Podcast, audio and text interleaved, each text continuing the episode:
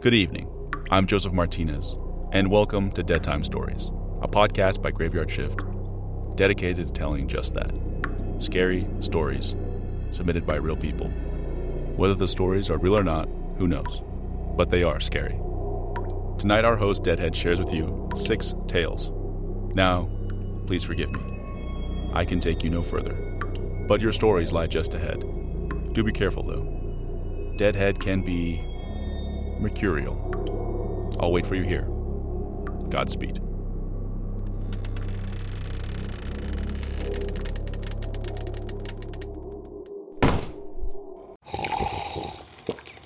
That's not just the sound of that first sip of Morning Joe. It's the sound of someone shopping for a car on Carvana from the comfort of home. That's a good blend. It's time to take it easy, like answering some easy questions to get pre-qualified for a car in minutes.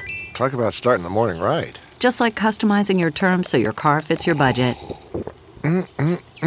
Visit Carvana.com or download the app to experience car shopping the way it should be. Convenient, comfortable. Ah. CarMax is putting peace of mind back in car shopping by putting you in the driver's seat to find a ride that's right for you. Because at CarMax, we believe you shouldn't just settle for a car. You should love your car. That's why every car we sell is CarMax certified quality, so you can be sure with upfront pricing that's the same for every customer. So don't settle. Find love at first drive and start shopping now at CarMax.com. CarMax, the way car buying should be.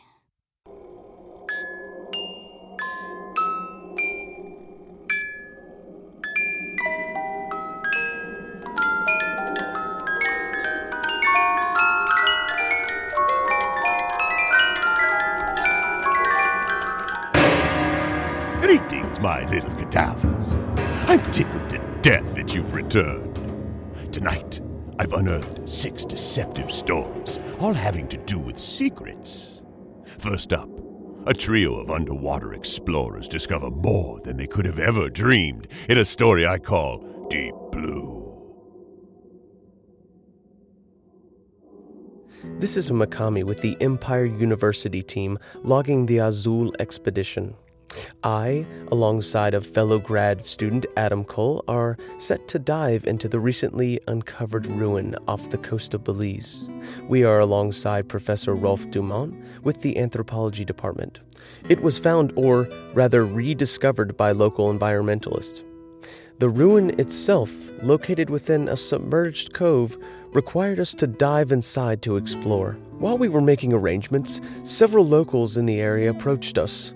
They told us the ruin was holy ground and a nest of an ancient serpent god. They insisted they bless us before we enter. However, Professor Dumont refused, saying that it would be a waste of time and unnecessary. While I do respect the professor, it was rude. But, per his wishes, we proceeded. We set forth immediately, equipped with the latest in diving suits, communicators, and underwater photo/video cameras to document every inch of this discovery. We were intent on mapping the cove and returning with even greater numbers and resources. We were trained for every possible scenario. So we thought. It didn't take long to make a discovery upon our initial dive. Ancient buildings, possibly temples of worship, were within our path. We made sure to record every moment. Along with that, broken pottery and rusted metal lined the floor. Then, we found it. A massive blue hole. An underwater sinkhole that could be hundreds of feet deep. There are few scattered around Belize, known for tourists and diving attractions. It's just so curious that one would be here in an underground cavern like this, with an entire ancient city seemed to be built around it. Even stranger, there were dozens, if not hundreds, of human remains surrounding the blue hole, likely used as a human sacrifice to whatever god they worshipped. Dumont radioed in, "I'm going in for a closer look. Record surroundings." He was the most experienced diver out of all of us, so it only made sense. I was afraid to admit that I felt weary of diving in. We were used to studying ancient cultures and remains, but something about this area filled me with dread. I was happy to follow Adam around the hole. As we continued to record our findings, we listened to Professor Dumont as he went deeper. He would tell us of carvings along the sides of the hole, many depicting a large winged serpent devouring sacrifices and being worshipped by the populace of the city. He also noted curious grooves and markings, more than likely caused by rubble or seismic shifts. He insisted on documenting the depth of the hole. Then Professor Dumont's feed faltered. He acted frantically. I'm not alone, he shouted before his feed cut entirely. Adam tried checking back in. His equipment may have failed. We drifted to the edge of the hole and looked down. Blue on the surface level, but an abyss of darkness below that. We radioed Professor Dumont again and again. No response. "I'm going in after them," Adam radioed me. Then we see it. Lights from below. 2 bright golden lights. Bioluminescent creatures, I hypothesized. But it's so much more. The lights move toward us, faster and faster. It's too fast. Move! I cried to Adam. We backed away from the blue hole, and it emerges. A god. A massive serpentine eel, as big as a freight train, and jaws wide enough to swallow a manhole, and these teeth as big as trees, grayish-green skin, and those eyes, those glowing golden eyes.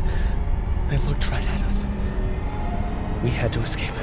Adam clearly has the same idea. We rushed towards the edge of the cavern. We swam as fast as we could, but the creature had seen us. I could hear the massive leviathan slice through the water as it chased us. I gestured at Adam. I found a spot to hide in an ancient building. Thankfully, he followed me in. We squeezed into the doorway just as the massive eel floated above, looking for its prey, or rather, sacrifices. This entire village was built around the hole and the massive creature that they worshipped as a god. We waited for what felt like hours, but we knew better. Oxygen tank levels let us know that we only had precious minutes of air left. We couldn't hide forever. When it seemed like the shadow above us was gone, we made a break for it. With all of our might, we swam towards the entrance. Then we felt it. The current shifted. We looked towards the direction it shifted, and there it was. The creature, mouth agape and creating a whirlpool and sucking us towards it. I tried to grab Adam's hand, but he wasn't close enough. He screamed and I yelled. It still haunts me. But there was nothing that I could do. I could just watch him get sucked into the god's gaping mouth. I turned and I heard those jaws clamp together. I moved my body with every fiber of my being.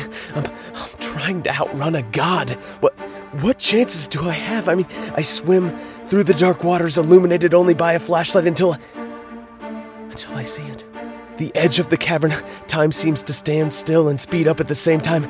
This is all I have. My hand feels the surface and I pull myself up and slam onto the ground. I look back into the water and I briefly see those golden eyes flicker under. And then they're gone. I practically limp onto the shore from there, so exhausted and heartbroken. My friends are dead, eaten by an ancient deity, mad for us desecrating its lands, or just hungry, or both. I have the footage, but will that be enough? Do I even want to share this horror with the world? Perhaps these gods are best left undisturbed.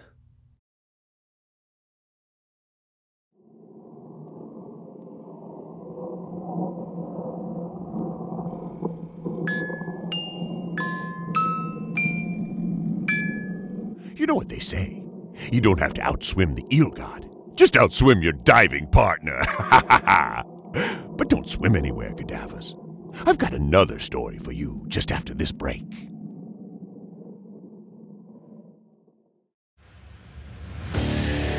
What makes a life a good one?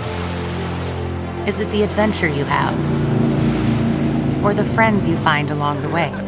Maybe it's pursuing your passion while striving to protect, defend, and save what you believe in every single day.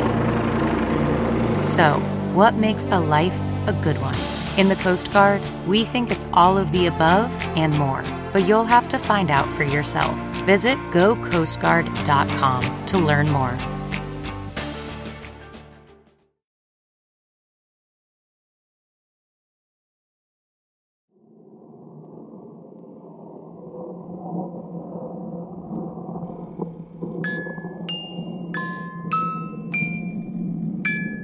Cadavers, what's worse, trying to find an apartment or trying to live with a messy roommate?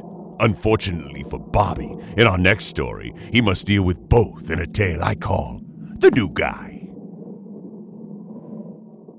Renting totally sucks. Buying a place is too damn expensive. You all know this. Housing in this country is bullshit. What can you do short of a revolution? Find a roommate. So there I am, kicked out of my last place because it's being bought to make room for an even bigger and more expensive luxury condo complex by some foreign investment group that nobody in this city could actually afford. I found a decent two-bedroom apartment on the other side of town, but I need a roommate to be able to get it. Easy solution? Look online. I get a bunch of burnouts and shady messages, but eventually I find a dude who seems on the level. His name's Kevin. He just moved into town and was looking for something long-term. Which was fine by me because the place was right near my office and I never wanted to deal with moving again. I check his references, look him up online. He's a dental assistant and he just found a job at a local clinic. And he can cover first month, second month, and last month's rent. He's perfect. We shake on it and we are set. We apply and thanks to Kevin's record, we're accepted almost instantly. Dude's got a perfect credit score. We move in and all seems to be going well. I got my set up and he mostly sticks to himself in his own room. Something Kevin does strikes me as a little strange though. He's always bringing these black duffel bags in, but nothing gets taken out. I brush it off, I just didn't notice, or maybe it's dental supplies, who knows. He gets toothbrushes and stuff all the time. I got enough stuff from him along with toothpaste, I'm set for life. Then one day, I'm heading back into the apartment from work and this dude in a trench coat is standing out front. Waiting. I pray he doesn't try to talk to me, but he asks for a minute of my time. Not wanting to start anything, I stop. He says he's looking for somebody, an old friend. He takes out his phone, and sure enough, there's a picture of Kevin. I don't know what the deal is, so I tell him I have no clue who that is.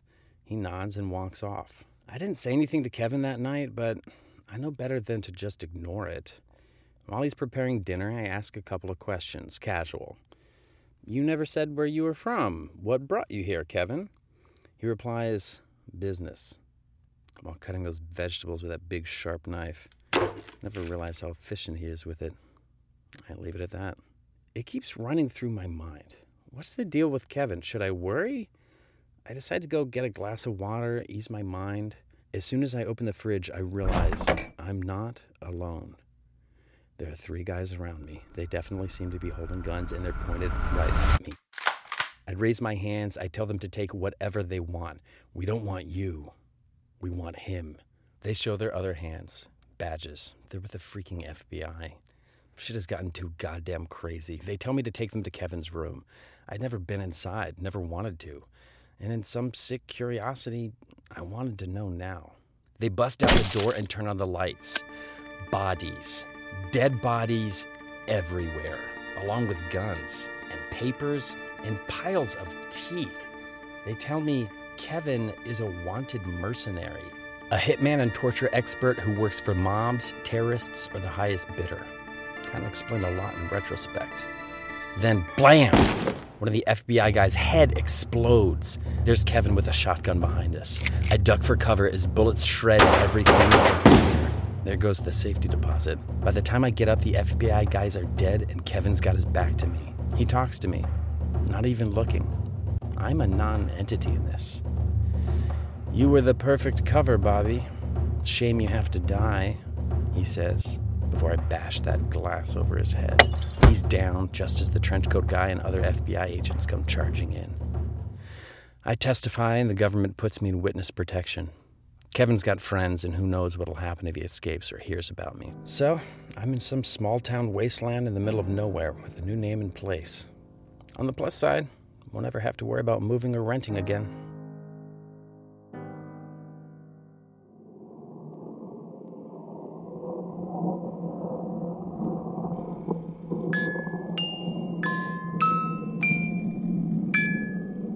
Oh, Bobby, your roommate just had a different aesthetic than you. Personally, I prefer a body in the bureau or arms in the armoire. Sit through this break while I work on a little dead-time decoration.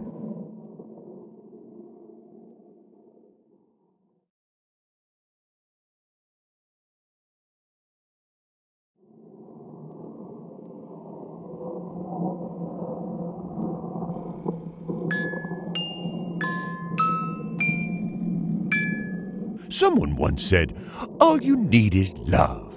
Well, tell that to our next victim, who finally gets all the love she can handle in a tale I call Hide.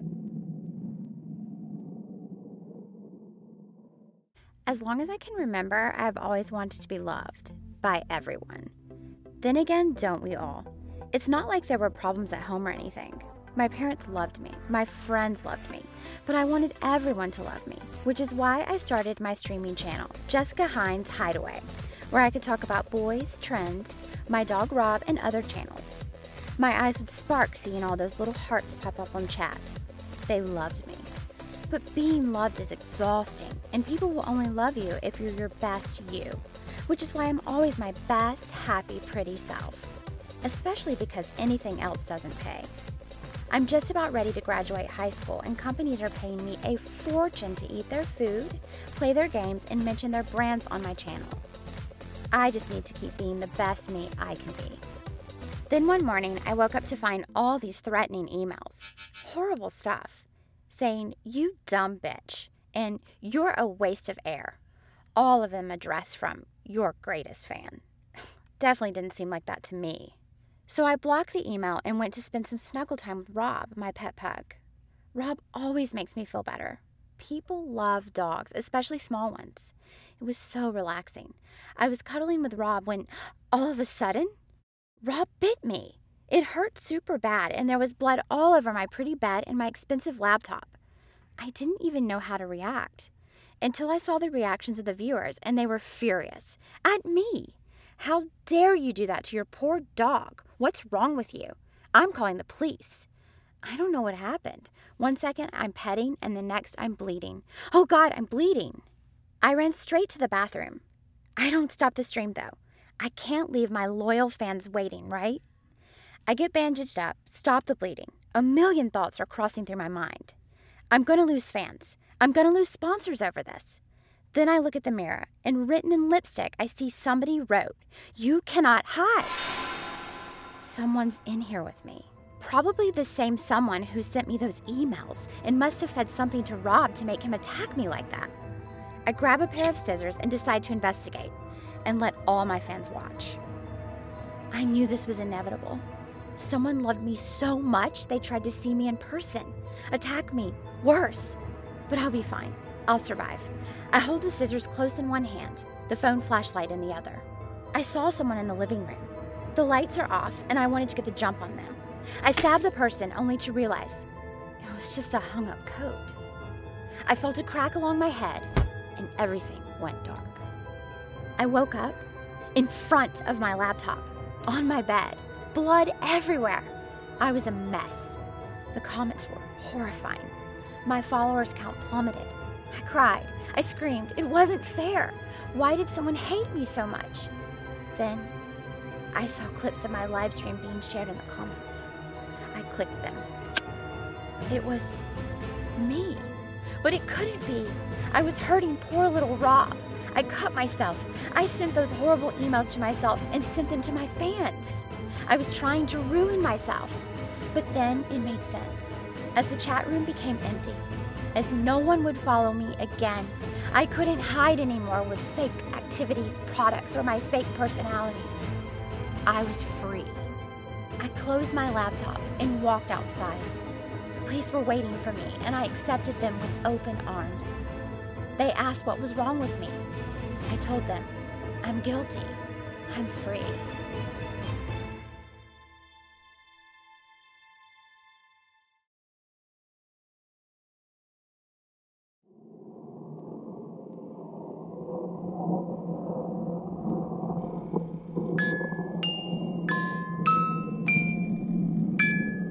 Sounds like Jessica could influence all but the one person who truly mattered.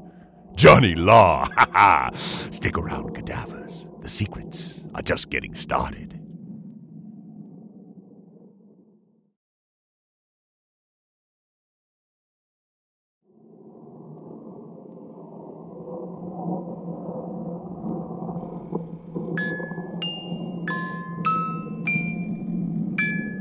It's so hard to tell what's real and what's fake these days. Our next tale is about a fact-checker who may have to check in with a priest after this story I call Miracles. I had faith solely in the material mortal world until I met Jebediah Parkman. My name's Louise Thornton, and I'm a staff member with Humbug.com. We fact-check alleged con men and supernatural events, that sort of thing. I cannot tell you how many times we've seen these televangelists say they've turned water into wine, with the aid of food dye, or exorcising demons when it turns out the person they're exorcising is also on their payroll. This seemed par for the course. Parkman seemed typical.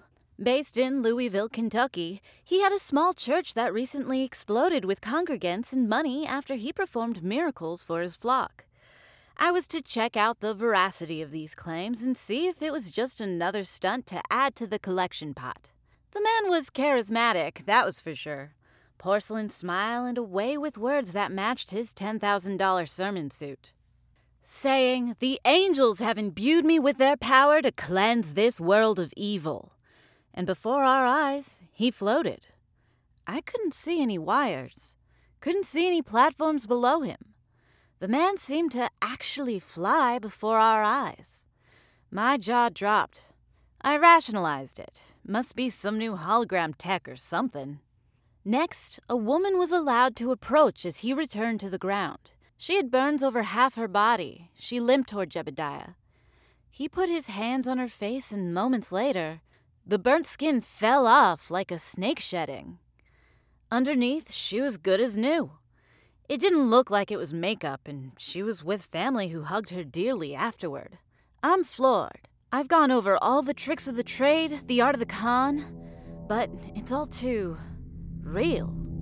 Jebediah beseeched the crowd to pay into their collection plate so he could afford not just a megachurch, but an ultimate church to spread his gospel. Money flooded like a broken ATM into the collection plates. There was so much, they practically needed vacuums to suck the cash into his vault. I sat through several more miracles. He generated electricity, he made a dog walk again, he even made the full collection plates appear at his side with just a snap of his fingers. I stopped writing in my notebook. I keep recording, but my eyes cannot believe what they are seeing. Could he be the real deal? Could he have some kind of connection with God? He faltered after that, as if he had weakened, just as the sermon came to a close. His knees buckled and he was sweating bullets. I had to look into it. I tried approaching Jebediah afterward, only to be pushed back by his security. Still, I had to chase the truth, which was why I snuck behind the pulpit to see where Jebediah was so fast to go. I managed to follow him into his dressing room. Seemed pretty typical, except there's a big burlap sack in the middle of the room. I ducked behind a mirror just in time for him to remove the bag. Beneath it, well, I can only call it what it is. An angel. Sheet white skin, wings off its back, platinum hair. It's human, but something is just off. About its face, like a stone statue. Jebediah says something about needing more of the sacrament before he stabs the poor thing, collecting its blood in a goblet and drinking it. He savors it, even as the angel weeps and whimpers. Jebediah thanks Zedkiel, as he calls it, and sucks the angel blood down, the glow returning to the minister's body. Needless to say, I had my camera on him the whole time. This shit is insane. I need to report back. I have to tell someone, everyone. Then, the minister's head turns. He mutters, I sense an unholy presence in my house. I try to back away to the door, but he senses me. He's on me. He's got my neck in his vile grip. It's like a vice. He says to me, I will not permit you to dirty my sanctimonious name. With all my might, I hit him in the face with my phone. Just realizing we were levitating as all the air returns to me. I try to push him off, but we fall right on the angel. Zedkiel flaps its wings in spasms, trying to get us off. I entangle a chain and pull until it pops out of the ground. With one arm free, it rips the other chain off. Jebediah cries out in horror and anguish. I am doing God's will, he screams. Zedkiel seems to get his strength back immediately, putting Jebediah into a hold before bellowing, No, I am. You will be judged for your self-righteousness. And in the next moment, there's a crash and they've rocketed through the roof, leaving me in the dust and looking up through the hole to the starry heavens above, left wondering who's looking down.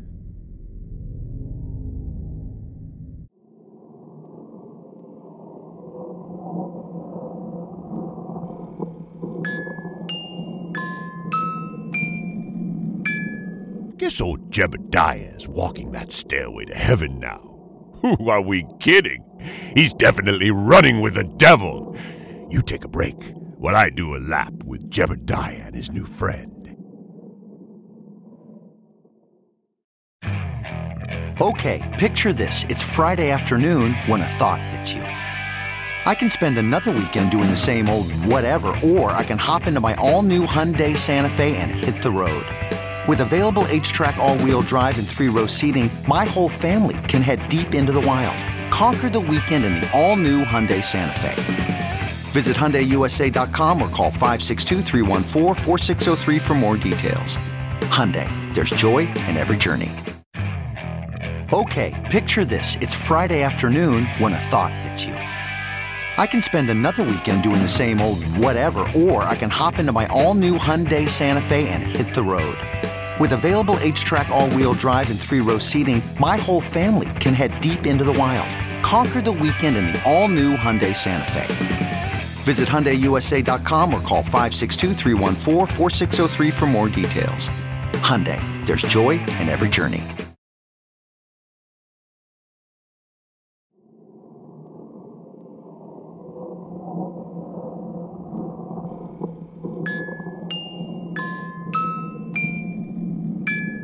There you are, cadavers.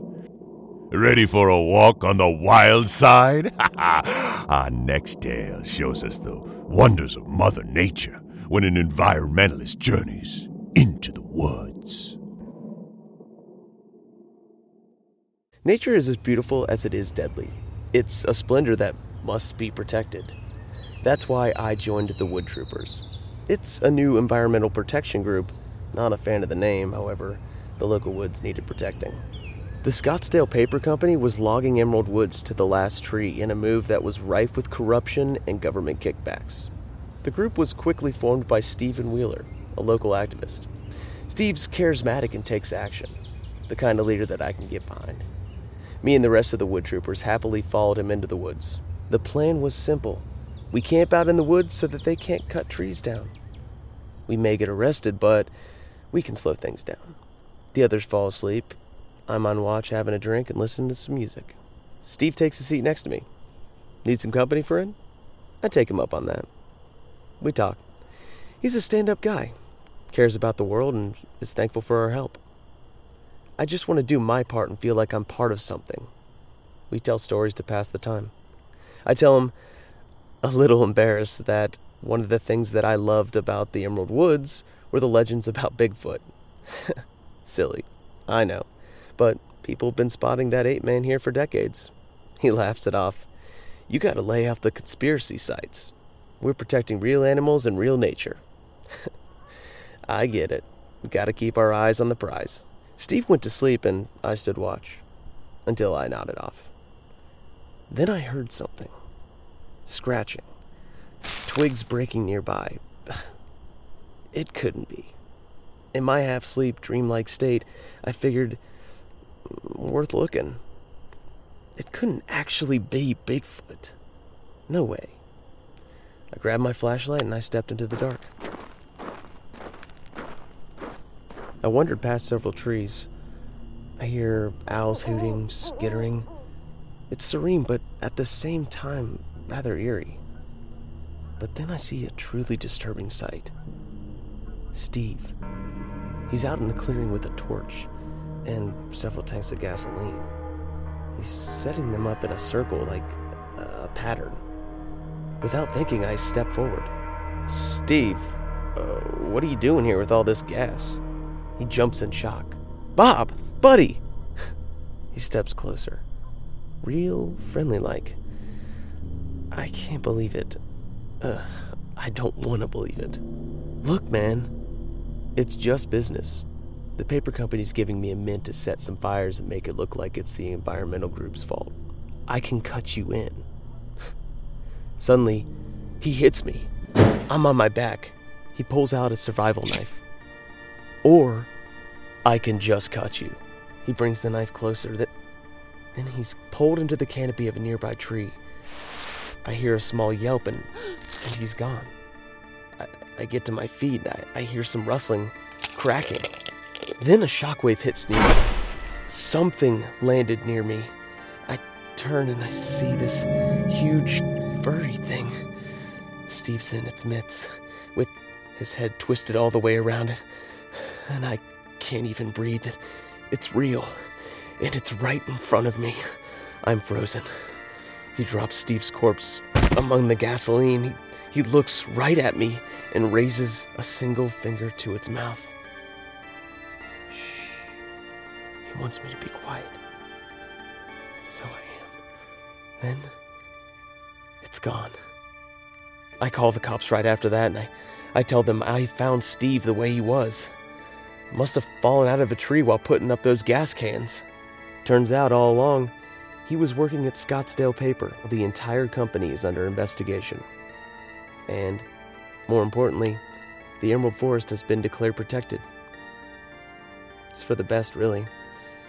No one knows it, but protecting the forest protects us from what's inside.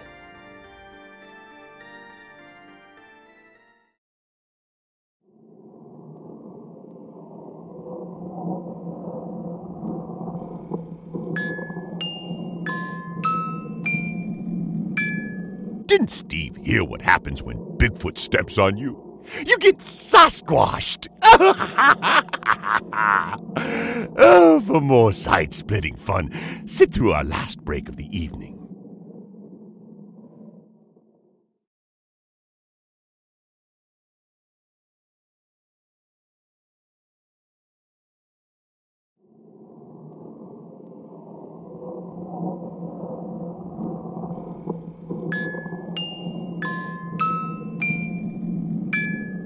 In our final tale of the evening, a detective tracks down a mysterious beachside killer who seems to suck the life out of people in a story I call Dry Land. I've seen all kinds of people die in all kinds of weird ways since I became a cop. Shootings, stabbings, car crashes, even people thrown out of windows or skinned alive. But what I saw on this case was beyond belief. It was the first day of June, a hot one. We got the call in the morning. Somebody found a dead body.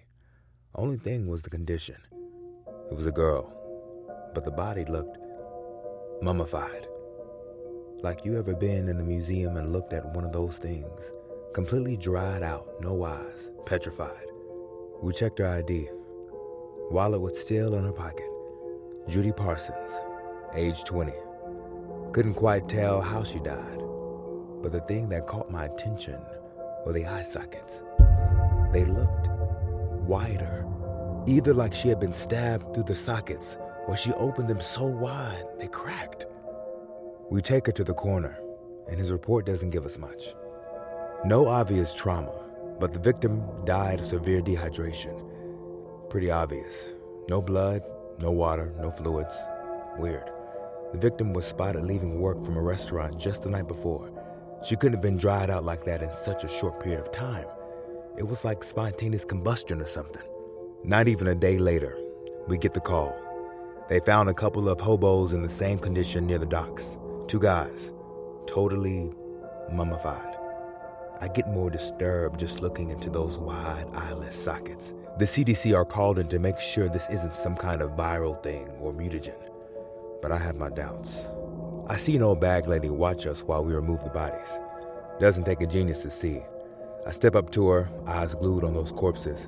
"Miss, did you see anything last night?" She shakes. You wouldn't believe. I comfort her. I just need answers, a direction. She relents. "It was a funny-looking man. Wore a raincoat. He kissed those men, and then they were dead." Not exactly the clearest testimony, but I thanked her and made note. Days went by, and the bodies only piled up. Same MO. Normal people seemed fine and healthy one day, beef jerky the next. The only pattern being they were all last seen near the docks. So the docks is where I needed to be. It's just a hunch, so I stake out the area myself. Ducked behind some abandoned cargo, I prepared for anything. So I think. It's nearly midnight when I see it. This dude climbs onto the dock, wearing a yellow rain slicker that covers his whole body. He walks funny, almost drunk. Matches the description of the bag lady. So I decided to check him out. I walk out, badge and gun drawn. "Detective Colton Wallace, LAPD, freeze!" He stops. I step closer, trying to get a good look. Could this be whoever is responsible for mummifying people? He twitches and lunges at me like an unloaded spring. I barely have a chance to react before he's on me. He's heavy. Before I know it, we're tumbling onto the sand. I get to my feet, badge and gun knocked out of my grip. The lights from the dock put me in the shadows. I look around. Nothing. But I can hear him. Slithering, snaking. I grab my flashlight from my belt. The light reveals him. Inside the slicker is a blob. It's got lumpy skin, like a humanoid starfish, and all these weird eyes, and its mouth is more like a sucker, tendrils seeping out. It was the shape of a man, but it was no man. It was on me by the time I saw it. He's holding me down, those tendrils pushing out his mouth and toward my eyes. So, this is how it happened. My final thoughts connecting the dots. But then my fallen flashlight reveals the glimmer of my handgun. I push him back with my left and I reach with my right. I can feel those horrible tentacles sap into my skin. I keep my eyes desperately shut. On instinct, I raise the gun to his face and fire. Blam! A spray of gunk and what must have been gallons of water sprays out. I cough and wipe myself off as I get to my feet. He twitches, so I unload the whole magazine in him before he just kind of evaporates. No water, no body. What was it? A demon? An alien? Who knows? All that matters is that I stopped it. But it might be more than that. As I was leaving the beach, I think I saw more figures and slickers, watching from the shadows under the docks, waiting. Something tells me they're thirsty.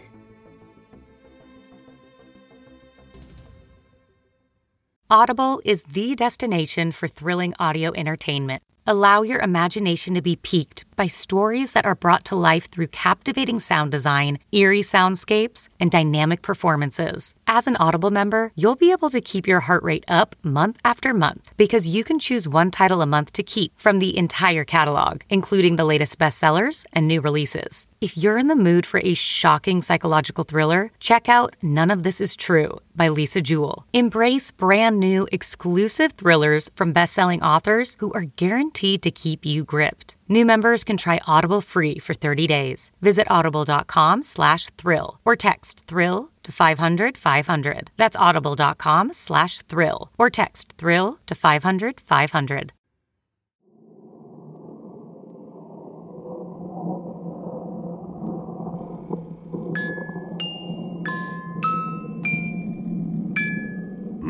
Wallace seems to be an excellent detective.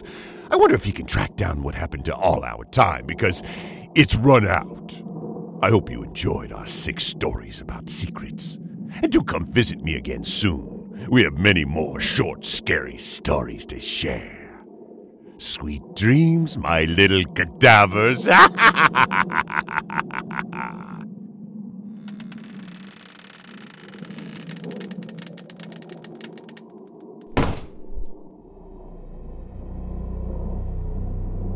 You've made it through the night.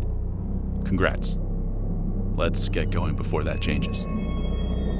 The 6 stories you've heard were written by Jacob Davison. Tonight's production starred Kayla Jeffries, Todd Denson, Todd Lights, Nicole Villela, Benjamin Apple, and Gogo Lomo David, with editing by my younger brother, Martin Martinez. I believe you can find your way home from here. Until next time, farewell.